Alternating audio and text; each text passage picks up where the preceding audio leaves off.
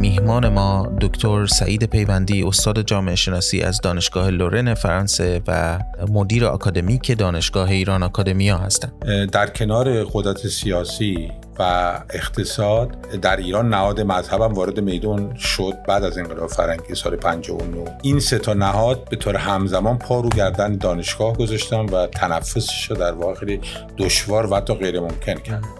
موضوع این اپیزود استقلال دانشگاه و آزادی آکادمیک در ایران.